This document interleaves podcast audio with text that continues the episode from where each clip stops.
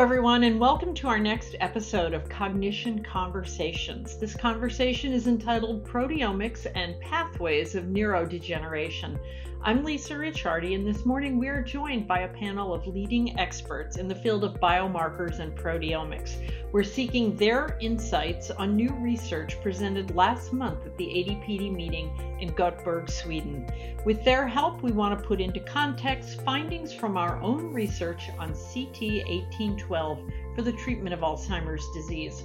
First, let me welcome Doctor Charlotte Teunissen. She is the professor of clinical neurochemistry at Amsterdam University Medical Center. She is indeed a global leader in biomarker research. She did an outstanding job at A D P D last month, and if you were fortunate enough to hear her, you'll be very pleased to listen to her moderate our panel this morning. Our next panelist is Doctor Nick Seyfried. He is the professor of biochemistry and neurology at Emory University, and Nick and his lab have done pioneering research on unbiased proteomics analysis. We count Nick as a partner in our work to advance treatments for Alzheimer's disease. Finally, a man who I would argue needs no introduction in the field of biomarker research, and that is Doctor Henrik Zetterberg, preeminent expert in the field from the University of Gothenburg. He is also the group leader of the U K Dementia Research Institute. And last, with pleasure, I introduce our own Doctor Mary Hamby, Vice President of Research here at Cognition Therapeutics. With that, Charlotte, I'd like to turn this over to you. Okay, thank you, Lisa. That was wonderful. Uh, I will uh, now move over to Nick, Nick Seyfried, uh, for some introduction into proteomics data. So, Nick, can you give us some introduction? Uh, what are proteomics and what can it, it bring us? Yeah, thanks, Charlotte. So, our technology that we use is a mass spectrometry-based proteomic approach to measure the uh, proteins that are circulating in the cerebrospinal fluid. And so uh, unlike sort of the hallmark uh, biomarkers, which are amyloid and tau, what we do is look at all the proteins, or at least the, the top two thousand or so proteins in the spinal fluid that reflect uh, multifactorial differences and uh, mechanisms that are happening in the brain. We can determine how the drug is impacting, let's say, synaptic biology or inflammation, and also relate these changes to more of the core biomarkers that are, are, are being used in these studies. Okay, thank you very much. But in essence, uh, what do proteomics technologies, uh, how do they work? What do they compare? They compare differences in, in protein levels. They'll, they'll look for things that go up or down in response to, in this case, in response to treatment. And we can do is, and can look at those, whether those same proteins that are going up and down relate to um, Alzheimer's uh, pathology and in relationship to, let's say, phosphorylated tau or amyloid levels. So now speaking about trial, I think it's very interesting to move on, on to uh, Mary, Mary Hamby, uh, to give a snapshot into the top-line trial results and how the trial was designed. Thank you, Charlotte. And just to remind you that these trials were studying the effects of C T eighteen twelve. The mechanism of action of C T eighteen twelve we believe to be a disease-modifying, synaptoprotective mechanism of action. C T eighteen twelve is an orally available, brain-penetrant, small molecule modulator of the sigma two receptor. And when C T eighteen twelve interacts with the sigma two receptor, this can lead to a displacement of amyloid beta oligomers from the neuronal synapses, thereby reducing synaptotoxicity. This is just to remind you what the clinical trial layout was. You see here we have a placebo arm, and we tested two doses of C T eighteen twelve in both the SHINE trial on the left and the SPARK trial on the right. Again, six-month duration of treatment. The N is thirty-six for the SHINE cohort, an N of thirty-four for the SPARK cohort. And for the meta-analysis, this increased our ability to have, pull out statistical significance by increasing the power. What you see here is the volcano plot that just demonstrates the proteins that were altered. We identified three hundred two statistically significant proteins altered, some upregulated in red and some downregulated in green. Some of those proteins of interest were genetic risk factors, clusterin. It's a genetic risk factor for Alzheimer's disease, also known as A P O J. We also saw a significant decrease with C T eighteen twelve in A P P, amyloid precursor protein, B O N one, which is an amyloid biology-associated protein, and synaptotagmin seven, a synaptic protein, which is interesting given our synaptoprotective mechanism of action. And actually, I'm going to ask Nick if you can describe that. Yeah, so yeah, we did an unbiased mass spec proteomic approach on about five hundred sixteen individual brain samples across the Religious Order Memory and Aging Project, as well as the Banner Alzheimer's Disease Research Center. And then we look at patterns, essentially what network biology is looking at, correlation patterns of all proteins in the data sets. And then what you can do is get communities or modules of, of proteins in these networks and relate these proteins to clinical and pathological and to phenotypes of the disease. So not only will you see, you know, modules that are associated with amyloid or tau, but you'll see synaptic biology, you'll see neuroinflammatory microglial modules, mitochondrial energy metabolism, glycolysis. It's a framework in which you can judge what pathophysiologies and mechanisms are being impacted by the disease. So what we found is that when we did do the brain mapping, that the top module that was affected by C T eighteen twelve compared to placebo was synapse. So we next performed gene ontology analysis, again, supportive of our synaptoprotective mechanism of action. And we identified that the top pathways that were statistically significantly altered with C T eighteen twelve compared to placebo. And what you see here, if you look at these pathways, is that the amyloid biology pathways are implicated. Number one is the gamma secretase. You see neuroinflammation, immune response for pathways two through four. And again, number five is amyloid biology. Overall, the pathway analysis points to a role of C T eighteen twelve in regulating synapse biology. Amyloid biology is, might be expected based off our mechanism in blocking amyloid beta oligomer toxicity, and also neuroinflammation. As you can see from the Venn diagram, we found nine robust biomarkers of C T eighteen twelve that were altered across the two independent cohorts and in this analysis. So this is a replication of our biomarker findings from SHINE and SPARK, and also they were pulled out as, again, statistically significant with the meta-analysis, which means they're moving in the same direction. So those nine biomarkers are moving directionality in the same way across trials. So we were interested in looking at these modules in more detail. We looked at the tan and the purple module and what's shown here, and it was very exciting to us. So as I mentioned, our mechanism, right? We have C T eighteen twelve binding sigma two. This kicks off the amyloid beta oligomers from the oligomer receptor on neuronal synapses. And the major constituent of the oligomer receptor happens to be prion protein, also known as P R N P. Prion protein is one of the hub proteins in the center. So P R N P is right there in the center. Those are the hub proteins for the module. And as you probably are aware, the, thought to be the drivers potentially of regulating the entire module, or a potential driver. So that we found to be very exciting and is supportive of proof of principle that our mechanism is intact in patients. The conclusions, as we have taken you through, is we identified pharmacodynamic biomarkers of C T eighteen twelve. The comparative analyses were quite exciting, showing for the first time replication across two independent cohorts of patients in clinical trials. Network analysis identified in the pathway analyses that support our mechanism of action of synaptoprotection, neuroinflammation, and amyloid biology. And again, data provide additional evidence in support of the continued clinical development of C T eighteen twelve for Alzheimer's disease. Thank you. Thank you very much, uh, Mary. So I'd like to ask you a few questions uh, about the findings that you just uh, presented. So first, uh, about your impression. What was your reaction when you first saw the results of the trial? I remember calling up Nick and telling him that we found prion protein. Oh, yeah. I was so excited to see that because um, that is, this is the first study that showed the prion protein being um, altered in, in this um, patient population. Um, so that was quite an exciting finding for us. And um, of course, the ability to pull out what we believe to be real pharmacodynamic changes with C T eighteen twelve that previously we couldn't see because they only trended. You, you only look at the biomarkers that are statistically significant. So this enabled us to have confidence that those other biomarkers that were Um, now statistically significant in the meta-analysis might be truly real. Yeah, that's a very good point. Uh, I think the replication is also important. So in in science, one study is no study, but you did already two studies, and uh, it's very exciting that you see a replication of some of your data already. And this shows also the power of the study design, I think. How do you plan to validate these findings in an independent cohort? Yes, um, so as I mentioned, SHINE is still ongoing. There will be one hundred forty-four patients when that trial is completed. And so we have been collecting cerebrospinal fluid from those patients at end of study and at baseline so that we can continue to look at these and bolster our biomarker package for C T eighteen twelve clinical development.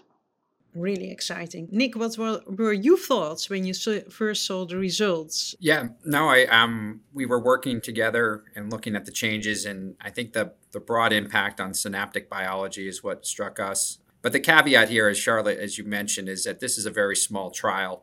Um, what I liked is that, that that there was consistency from the first trial and the second trial. So a lot of these studies will sometimes not show a concordant direction of change in response to treatment. And so that was nice to see that we saw the same, some of these same targets respond in the same direction of change. Now, I must say I was impressed and positively surprised by the results, because just like we have discussed here, I thought perhaps doing a big explorative study on this limited sample number would be difficult. But I'm very happy that um, uh, this merged analysis uh, reinforced some of the markers, because that's not self-evident. I also think it's um, so nice to do this type of work to establish a sort of a translatable biomarker pipeline when preparing for entering into clinic with, with, with these drugs long term. Yeah, and how does it, this affect your view of the S two R modulation as a therapeutic strategy in Alzheimer's disease? I think it's too early to say on the basis of these data, but but uh, I, I feel um, uh, positively. I mean, I'm surprised, perhaps not a, bird, a good word in science, but uh, I, I think uh, these data are interpretable, and uh, also the possibility of replicating the findings in this larger study that is ongoing, that will be very powerful. So we were talking a lot about the synapto uh, protective mechanism of the C eighteen twelve, uh, but I also noticed some uh, changes or, or pathways related to amyloid toxicity. Isn't that interesting too? Yeah, I think when they um, uh, ran the metacore analysis, they also saw some pathways involved in amyloid precursor processing, gamma secretase activation, which is interesting in its own right. I mean, could the drug indirectly be impacting amyloid production? Interestingly, if you look at the literature, when prion protein is regulated and, you know, up or down, there's um, been literature published that that can regulate A P P levels. What would be the appropriate next steps in the development of the compound C T eighteen twelve? Regarding the biomarker results, I think replication is, of course, what will happen now. And it's so nice to see that's already planned for it. And I, I think um, uh, seeing these types of synaptic proteins, and also some proteins that are relatively strongly linked to astrocytes uh, uh, on top of the A P P amyloid uh, regulating aspects, uh, all this to me looks very exciting. Currently this year, we have a crossover designed clinical trial, Sequel, that's reading out. And that's a twenty-eight day on treatment washout period, and patients are on placebo for another twenty-eight days. It's a crossover design study in Alzheimer's patients. And then SHINE is the one hundred forty-four patient clinical trial that I mentioned, mild to moderate Alzheimer's patients, where again, there's a six month course, and that trial is reading out in twenty twenty-four. And further into the mode of action, Um, and, and also in view of the developments uh, and very positive phase three trial results for the anti-amyloid antibody uh, therapies. So how do you position your drug?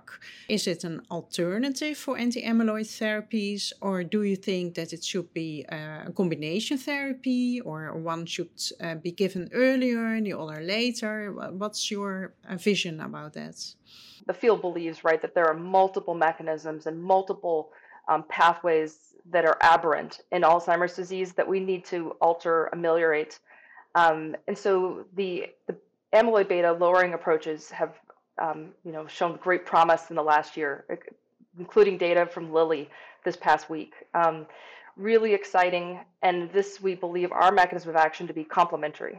It's stopping synaptotoxicity by blocking the ability of amyloid beta oligomers from eliciting their ill effects on the neurons and the synapses, And so we absolutely believe that this approach would be complementary to some of the other approaches. Yeah. So, you know, at a real high level overview, I feel like these studies are trying to determine how these drugs work, how this drug actually works, right? And what, what we're seeing here is that there seems to be an impact on synaptic biology and potentially indirectly on neuroinflammatory signals, right? So another important thing is that ultimately the phenotype we want to see improved is cognition, right? And this is something that we should be thinking about, is that from these data sets, can we actually find markers that correlate to cognitive improvement? And do we see spikes in these synaptic proteins that we can then say, oh, there, look, these are some targets that could be related to the improvement of cognition, and lay the framework for the mechanisms of the drug on how it works. So you mean that uh, essentially it will then provide proof that if there is a cognitive change, which we, which we think is related to synaptic dysfunction, and if you then also see a change in cogn- in the synaptic proteins, that's more or less a, a more di- or quite direct proof that you're on the right tra- track with the biology. Now we have discussed a lot about um... Uh, synaptic markers, amyloid, and and, um, and so, but there are also uh, some of the biomarker hits are related to neuroinflammation. Uh, but when I looked at the list also, I was thinking that it could also be astrocytic activation, and potentially some of these markers could then be linked more to astrocytes at the synapse. At the same time, if you have synaptic dysfunction, you might um, also get activation of synapse removal pathways, at least in neurodegeneration. And if the drug does something against that, perhaps also sub- uh, those pathways are often a little bit neuroinflammatory, involving microglia and astrocytes. To me, still, the synaptic signature is what stands out the strongest. I can add to that. Uh, I do think that it's not only interesting to know whether uh, the effects are pro-inflammatory or anti-inflammatory or on, on those mechanisms, but also whether they are more specific for astrocyte biology or microglia biology, because that will increase our understanding of such biology. Uh, would it be ant- advantageous to look at those biomarkers also at later time points in these trials? I definitely think so. It might be that at later time points, uh, things will become even clearer. It would be reasonable to think that that uh, the Alzheimer pathology-related biomarkers, if I mean, of course, synaptic dysfunction is also Alzheimer's pathology, but uh, plaque entangles, uh, that, that could be much uh, a bit slower. Did you measure those Alzheimer hallmark biomarkers in the trial, Mary? To Henrik's um, point, we do have another Uh, clinical trial in early to mild Alzheimer's patients that's starting this year. It's called START, and it's an eighteen-month trial. It's a five hundred forty patient trial. We won't be collecting C S F from all patients. However, we will be collecting C S F and plasma from a subset of patients for biomarker analyses. So we will be able to get at that question, do the same biomarkers that we're seeing move at six months continue to change over that course at eighteen months? Yeah, that's a very good point. Uh, also the eighteen months extension, because that's the similar duration of the recent positive anti-amyloid trials. So that will also allow you uh, to, to show some effects on cognition, or, or you have more space to see a significant effect, I think. So this was a, a very interesting uh, discussion so far, and we come to an end. Uh, so uh, on a, as a final note, can I ask you uh, to give a final comment on your thoughts? I was very happy to see this brave biomarker discovery uh, approach. uh, I, I really liked it. Yeah, it, it's a nice first step in, in trying to resolve the biology of C T eighteen twelve, and I think in humans, which is important. And I think it will it will lead to, to new information and hopefully um, um, replication in larger in larger clinical trials. Yes, I think this has been a wonderful discussion today. And um, I thank you all for you know your, your thought leadership in this um, throughout the process. Thank you. So uh, I, I w- want to give my own final words. And uh, that's uh, first to thank you all for the wonderful discussion. You shared very good insights with us and with the public. Uh, so both of you, Nick and Henrik, but also Mary from uh, your point of view. Uh, and I hope this is not the final words, uh, that, uh, but that we will have more fantastic results coming out of the trials. and that ultimately we will be able to cure Alzheimer's disease as early as possible. So I want to thank you for your attention. Thank you for listening to Conversations, a podcast series by Cognition Therapeutics. Our goal is to bring important topics to patients, caregivers, doctors, and other interested colleagues. These conditions affect all of us. You can watch video recordings of this podcast series at our website, cog r x dot com, under the Conversations tab. We hope you'll subscribe, comment, and share this podcast with others to help us grow the conversation.